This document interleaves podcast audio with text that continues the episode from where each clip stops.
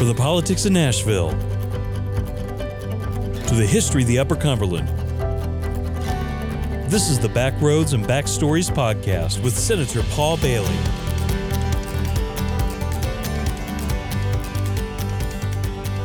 Welcome back to the podcast. I'm your host, Senator Paul Bailey. In today's episode, we have our beloved Comptroller of the Tennessee Treasury. He's the 34th Comptroller, Mr. Justin P. Wilson. I am pleased to be here. Well, thank you so much. I am so happy that you joined us on the podcast today. You are a treasure trove of Tennessee history. And uh, we just want you to share with our listeners today some of the vast knowledge that you have about Tennessee history and about the state of Tennessee. But before we dive into all of that, we want to hear a little bit more about you and where you grew up at, where you went to college. And I understand you spent some time in New York City. So if you would, let's start out talking a little bit about your beginning. There was a war going on where I was born, so I was born in California. I moved from California when I was four months old and came back to Nashville, where I've lived, except for the very brief time in, uh, in New York and in Nashville for 75 years. Grew up in suburbs of, in fact, I've uh, spent almost my entire life, not only professionally, but also where I lived within five miles of right here, the state capital. Oh, very interesting. Now, did you attend school here in Nashville? I went to the public schools and elementary schools here in Nashville. The schools burned down. And then I went to school in Virginia for high school, went to Stanford University for college out in California uh, with a short period at the University of Florence in Italy. Went to uh, Vanderbilt Law School where I graduated, and I also have a master's in tax from NYU in New York City. Oh, very good. So now, after completing your school in New York City. Did you remain there for a period of time? Well, I, uh, what I did is uh, my last year in uh, in law school at Vanderbilt, I saw that salaries in Nashville were about seven thousand dollars a year, and one law firm in New York they changed the uh, the going rate for starting lawyers from ten thousand two hundred dollars to fifteen thousand dollars. Six law firms decided to pay that amount, and I applied to all six. And I took the first offer that I got that paid fifteen thousand dollars. now, do you care to tell us which law firm that was? The law firm was uh, Donovan Leisure, Newton and Irvin. It's gone out of business. It was run by a bunch of spies. Uh, Wild Bill Donovan was the uh, was a founding partner, and I worked for as a young associate for two two members of the OSS. Oh, very good. And I think at some point in time was Richard Nixon a part of that law firm? No, that was a different law okay. firm. One of the six law firms was uh, Mudge Rose, and that was a law firm that uh, Richard Nixon was a was a partner. I didn't work for them, quite frankly, because they wrote me my acceptance letter after I'd already accepted the first offer I got. One of the things in that interview was fascinating is that John Mitchell, who was, was Attorney General, talking to him, one of the advice he said, which he used when he was Attorney General, is don't volunteer information. Don't volunteer information. Have you held true to that? Unfortunately, not as much as I should. so you left New York City and you came back to Nashville. That's right. Now I've been been here ever since. So did you come back and practice law? I practiced law at a law firm here in Nashville. I've worked for that law firm and for the state of Tennessee been my entire career, one of the two. So, how many years did you practice law and when did you basically enter the political world? Well, I think I've been in and out of the political world for my entire life, but for employment, I worked for a law firm. I, I went there in 74 until 1996, where I became Commissioner of Environment for the state of Tennessee, and then for the Sundquist administration, where I was later Deputy Governor for Policy. When Sundquist left office, I went back to the law firm in 2003 and stayed there until 2009 when I was elected comptroller. I also understand that your family has had a long history as far as helping Republican candidates. I understand your father was a finance chair. Was that for the RNC or? Well, he was for the state party as well as for the RNC. He was national finance chair, and um, he came in right after Watergate, and he's probably the one responsible more than anyone else for direct mail, because in those days, when he first came in, of course, there was big fat cat contributors to politics. Well, of course, Watergate came along, and the fat cats disappeared, you know, from contributing. And so, in order to fund the party, he started direct mail in a major way. So he's a bad guy responsible for that. for the direct mail pieces. Mm. Now, another rumor is is that Ted Welch actually got his little black book, if you will, of, of all of the finance donors in the state of Tennessee and across the U.S. and was basically able to springboard himself into becoming the financial guru for a lot of Republican candidates in the state of Tennessee. Well, that, that's true. Uh, Ted and, and subsequently Joe Rogers, and I, I, worked with them both as well as my father. My father, of course, probably trained uh, Joe, but uh, I worked with, with both of them. And in fact, Joe Rogers and I really did the finance work for Sundquist First Race. Oh, very good. So you mentioned that I guess your first foray into holding a public office, if you will, or an appointed office was in 1996. That's correct. I was Commissioner of Environment at that time. When uh, Sundquist was elected, he asked me to be his general counsel, and I said I, I really didn't want to work for the government. And then he, he called me up, and I told him, you know, I, I went. He asked me to come over his office. It was on a, this was on a Thursday, and I said, you know, Governor, I, you know, I told you I didn't really want to go work for the government. I'm happy with my law practice. He said, well, it's just for nine months because uh, I've got to fill this position until a, a senator can take it because a senator cannot work for the executive branch during his term of office. So I went back to the law firm, talked to them, and they said, well, you know, environmental work is really improving right now. It's really a big marketing thing, and it'd be great for your law practice to uh, to be commissioner. So I call call back and talk to the I believe the then deputy governor said, "Yeah, I can do it for nine months," and then he told me, "Well, you're going to start on Sunday." well, I'm assuming that it was a pretty big pay cut in those days well, to move from your law practice over to being commissioner. Well, I, I make more money in private practice than I did working for the government. so you served how long actually as commissioner? Because eventually you were elevated again? Uh, a little over a year as, as commissioner, and then I became deputy governor for policy. Very good, very good. So I'm assuming from from there you just really began to love being a part of, of Tennessee government and trying to improve Tennessee. Well, let me tell you, uh, is that everybody talks about state employees and stuff like this, but it is fascinating. It is a wonderful career. I cannot speak enough about the real opportunity and challenges you have.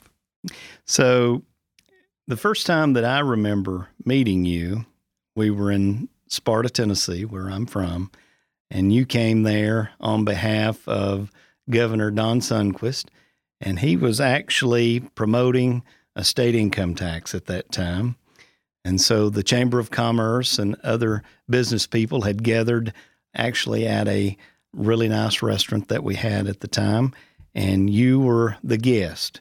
And you were talking about Governor Sundquist's new policy initiative that he had rolled out. I'm sure you don't remember meeting me there, but that was the first time that I remember meeting Justin P. Wilson. And you were talking about the need for a state income tax or the policy that Governor Sundquist was pushing for at the time. I was very clear. I was presenting the governor's policy, and I hope I did a good job doing that. Well, I think you did. Uh, I think there were a, a lot of hearts and minds changed that day in that room. I remember one particular businessman saying, Mr. Wilson, do you really think that we need this? And uh, your response gave this gentleman some peace of mind before we broke up and left that day. So I'd always known who you were from that day going forward, but uh, it's amazing how we have tidbits of, of our own history that we can remember. And that was the first time that uh, I remember meeting you. And so, did you remain with the Sundquist administration all the way to the end? Until the end. And so then after the Sundquist administration, you went back to private practice? That's correct. Okay. And then from there, you, I guess the legislature changed and the Republicans took over the majority of both the House and the Senate, which gave the ability to choose a new comptroller, new treasurer, and a new secretary of state, and you sought the office of comptroller. That's correct.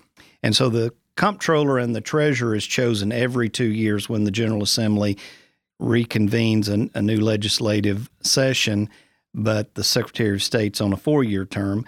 Uh, you want to talk about changing that? You, you want us to change that? No. uh, so uh, that was in 2009. 2009. So you have been comptroller. So tell us a little bit about the responsibilities of the comptroller. Well, the comptroller has enormous responsibilities. It goes basically, in simple language, is financial integrity of the state.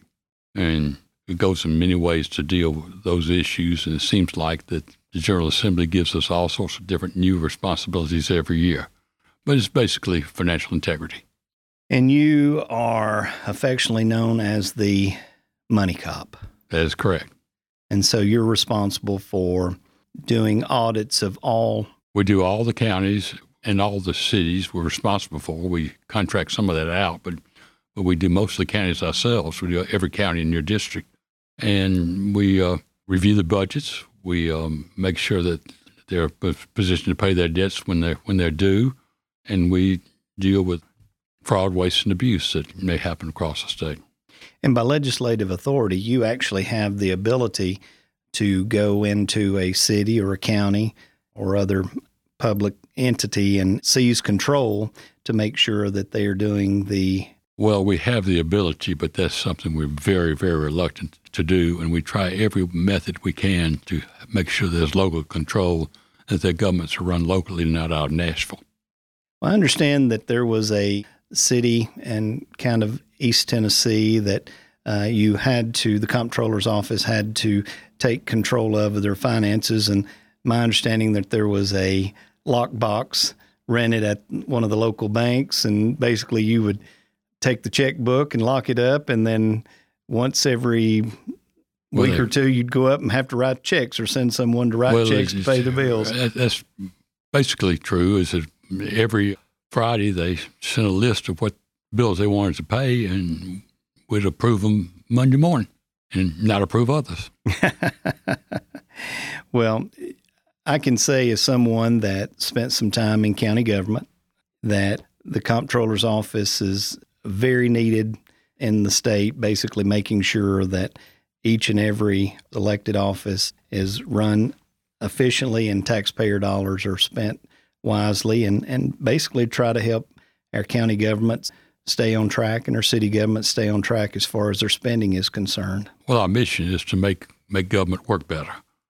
And local government is a major, of course, is a key to the state of Tennessee. And sometimes they need a little help. We try to give it to them.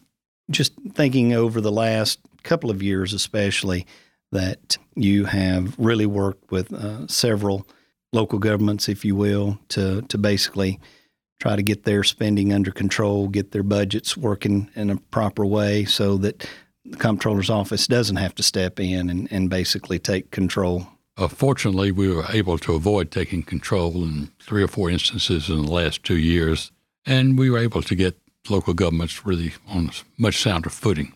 What do you think has been the biggest impact that you've made as far as comptroller? Well, I, I suppose that when I was elected comptroller, the office was a little bit adrift, and our mission is to make government work better. That's exactly what we're trying to do. Well, I, I bet that less than five people had any idea what our mission of the office was, and now I can assure you everyone in the office knows that exactly right.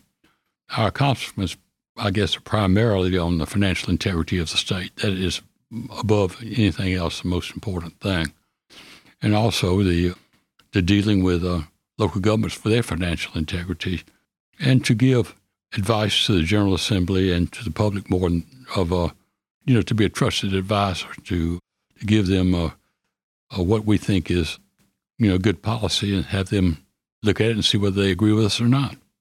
And I think we have done that with your help as comptroller with the legislature.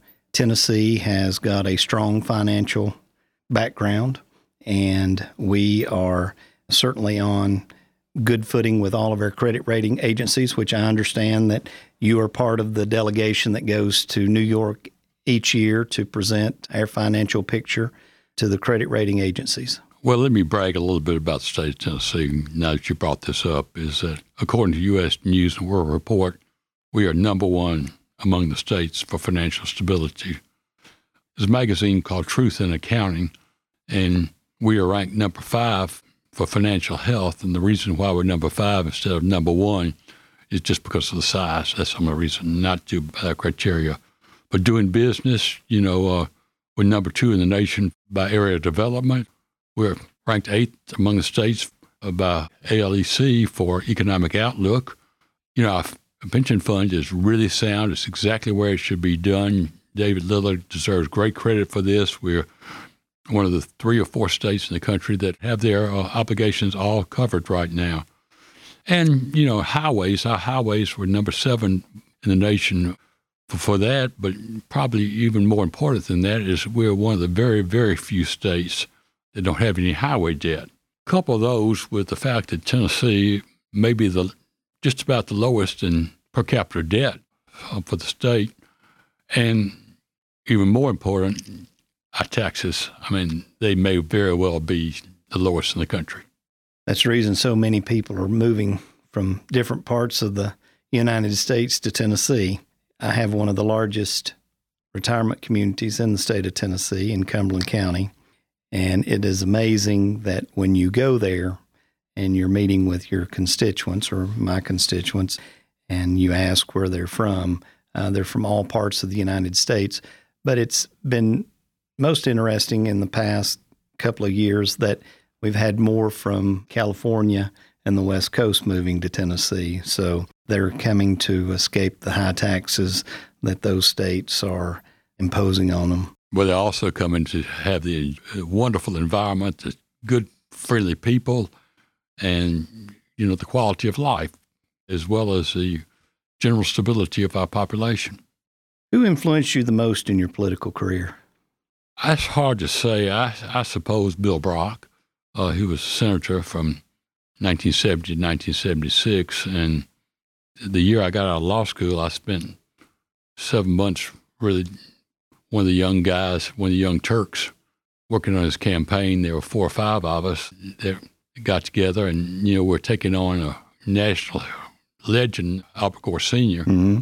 No one really paid much attention to it and, until uh, primaries were over until September, and then they realized they had a chance of winning, and all these professionals came down here, and we kind of got pushed on the side. but I, I suppose uh, Bill Brock. Kind of going back to to thinking about your career, you know, from your law practice to serving in state government, what would you consider your biggest highlight of, of your career up to today? Well, legally, I suppose it would be uh, I was attorney for Nissan when they came to Tennessee. I did not know that. And it was really for any one thing. I think that's probably for legal career. That was probably the highlight.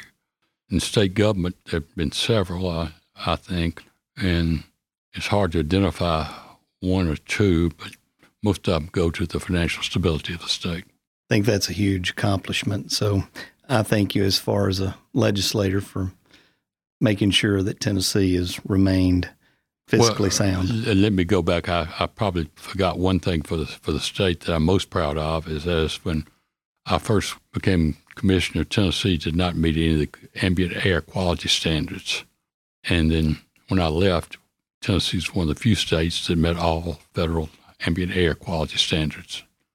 I feel very good about that as an accomplishment. Very good. Very good. So, there's a trail named after you that runs through uh, Bledsoe County and Cumberland County, which is part of the 15th Senate District. And uh, tell us a little bit how that came about and talk to us about the Justin P. Wilson Cumberland Trail State Park. Yeah, that's right. Well, first of all, let's start off by being very clear that it's much better to be the Justin P. Wilson Cumberland Trail State Park than the Justin P. Wilson Memorial State Park. and what happened is that just before I, Governor Sundquist called me about the uh, about coming over to work for the state, I happened to be in Arizona and Grand Canyon, and I saw this trail going down the Grand Canyon. And I was told it went up the other side. I said, "What the devil is this all about?"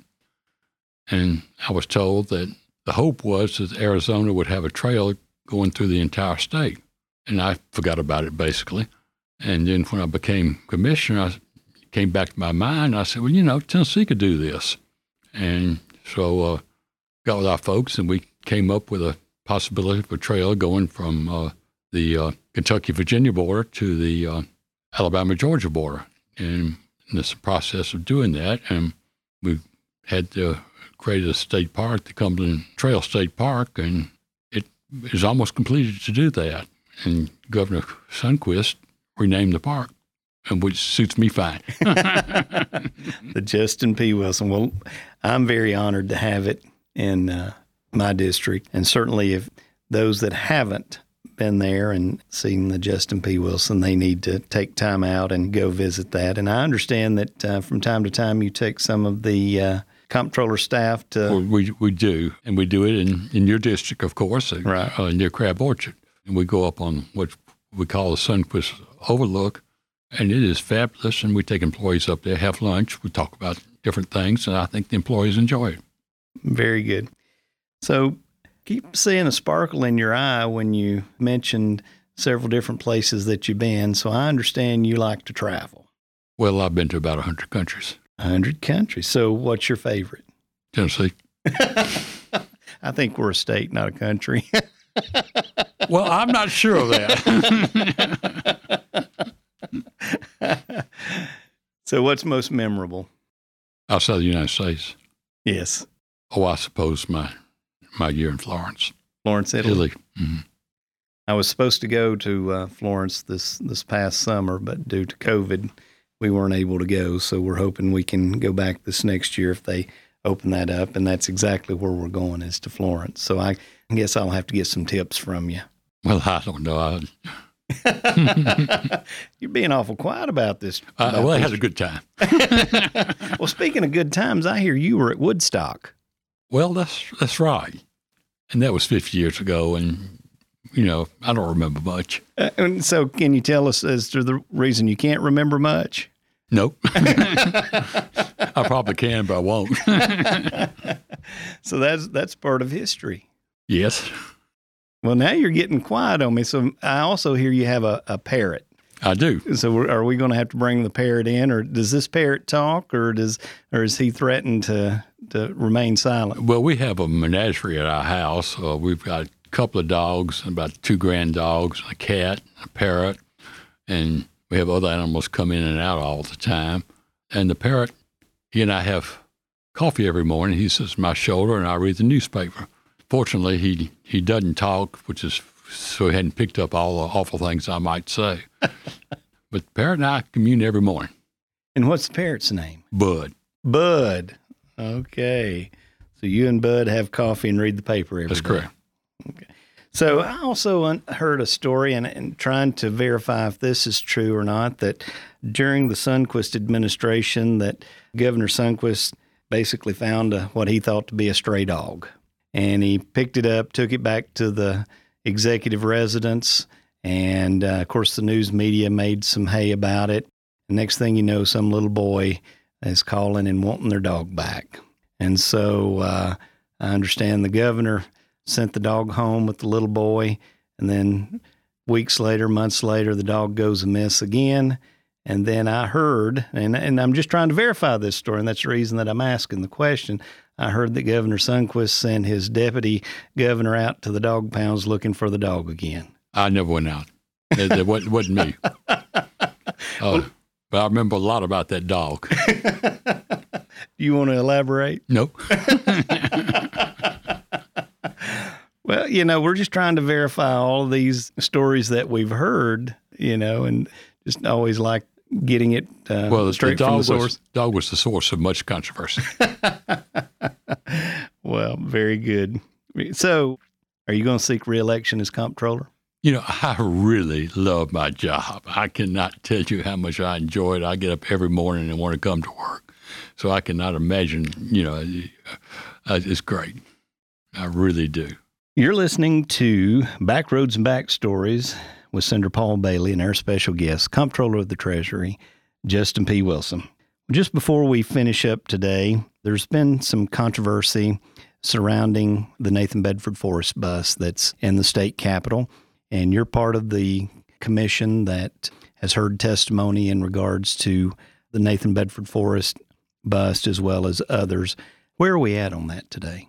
Well, right now, as I understand it, it has been presented to the uh, Historical Commission, which will vote on it, I believe, in January.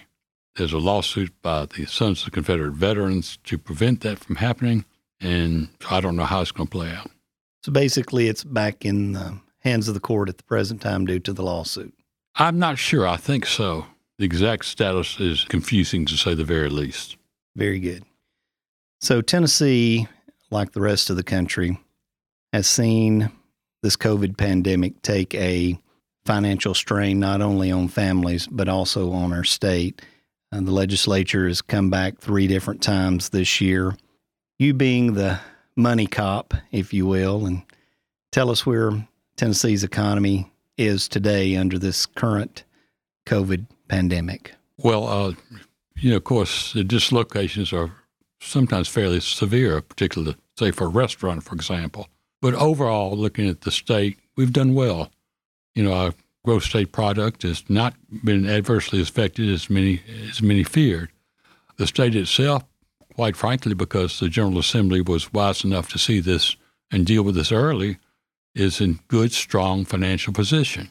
Our budget is balanced, and we will uh, meet our obligations on a timely basis, and you know we'll be able to operate without dislocations that are disastrous, which is a very wonderful place to be. You know, in, in, in your district, the local governments have their share of challenges. But, you know, one of the things that they rely on is the sales tax that's collected. And let me give you some, some statistics about the counties in, in your districts and how they compare not during uh, the difficult times of and May, but here in October, which is the last month we have figures, is that comparing to the last year, where we were last year, the sales tax collected in Putnam County is up 17%. In Cumberland, 20%. In Jackson, 25%. In Overton, 27%. In White, 38%. And Bledsoe, 47%. So, you know, the economy is, is, of course, difficult and hard to deal with, but, you know, we, we're able to, to manage. And I've got to really commend the, uh, your county governments for, for doing exactly that. Do you think that Tennessee's foresight several years ago in passing internet sales tax has basically allowed for this growth in these counties during this pandemic? Uh, there's absolutely no question about this, particularly in the, in the more rural counties in the district. This is clearly a, a result of that. Yeah. So that has been when I've visited with groups and especially local governments uh, in the Upper Cumberland and and you've given a very fair picture. I sometimes am amazed at, at how well that, that our local governments are doing during this time. And most of it's been attributed to the fact that we've had the internet sales tax. And so I was just coming into the legislature when this was coming to pass as far as the internet sales tax. And at the time, uh, was a little reluctant just simply because no one likes, a, if you will, a new tax, but at the same time, certainly been beneficial. And during a pandemic, it has kept Tennessee on a strong financial footing. Well, it's also fairness to local merchants. Absolutely.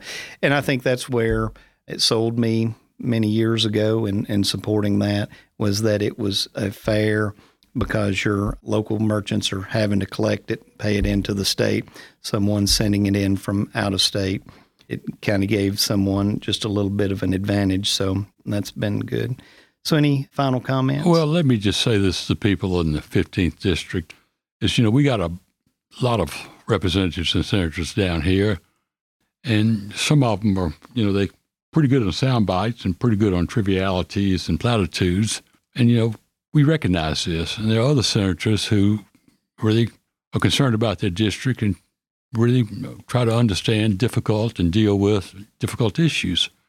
And it's hard to say. Now, you're fortunate enough to have one that kind of reminds me of you all heard that song, uh, you know, The Gambler, because uh, your senator knows when to hold them and knows when to fold them. And that's a great thing to have representing you because it's a way to get to benefit the quality of your life.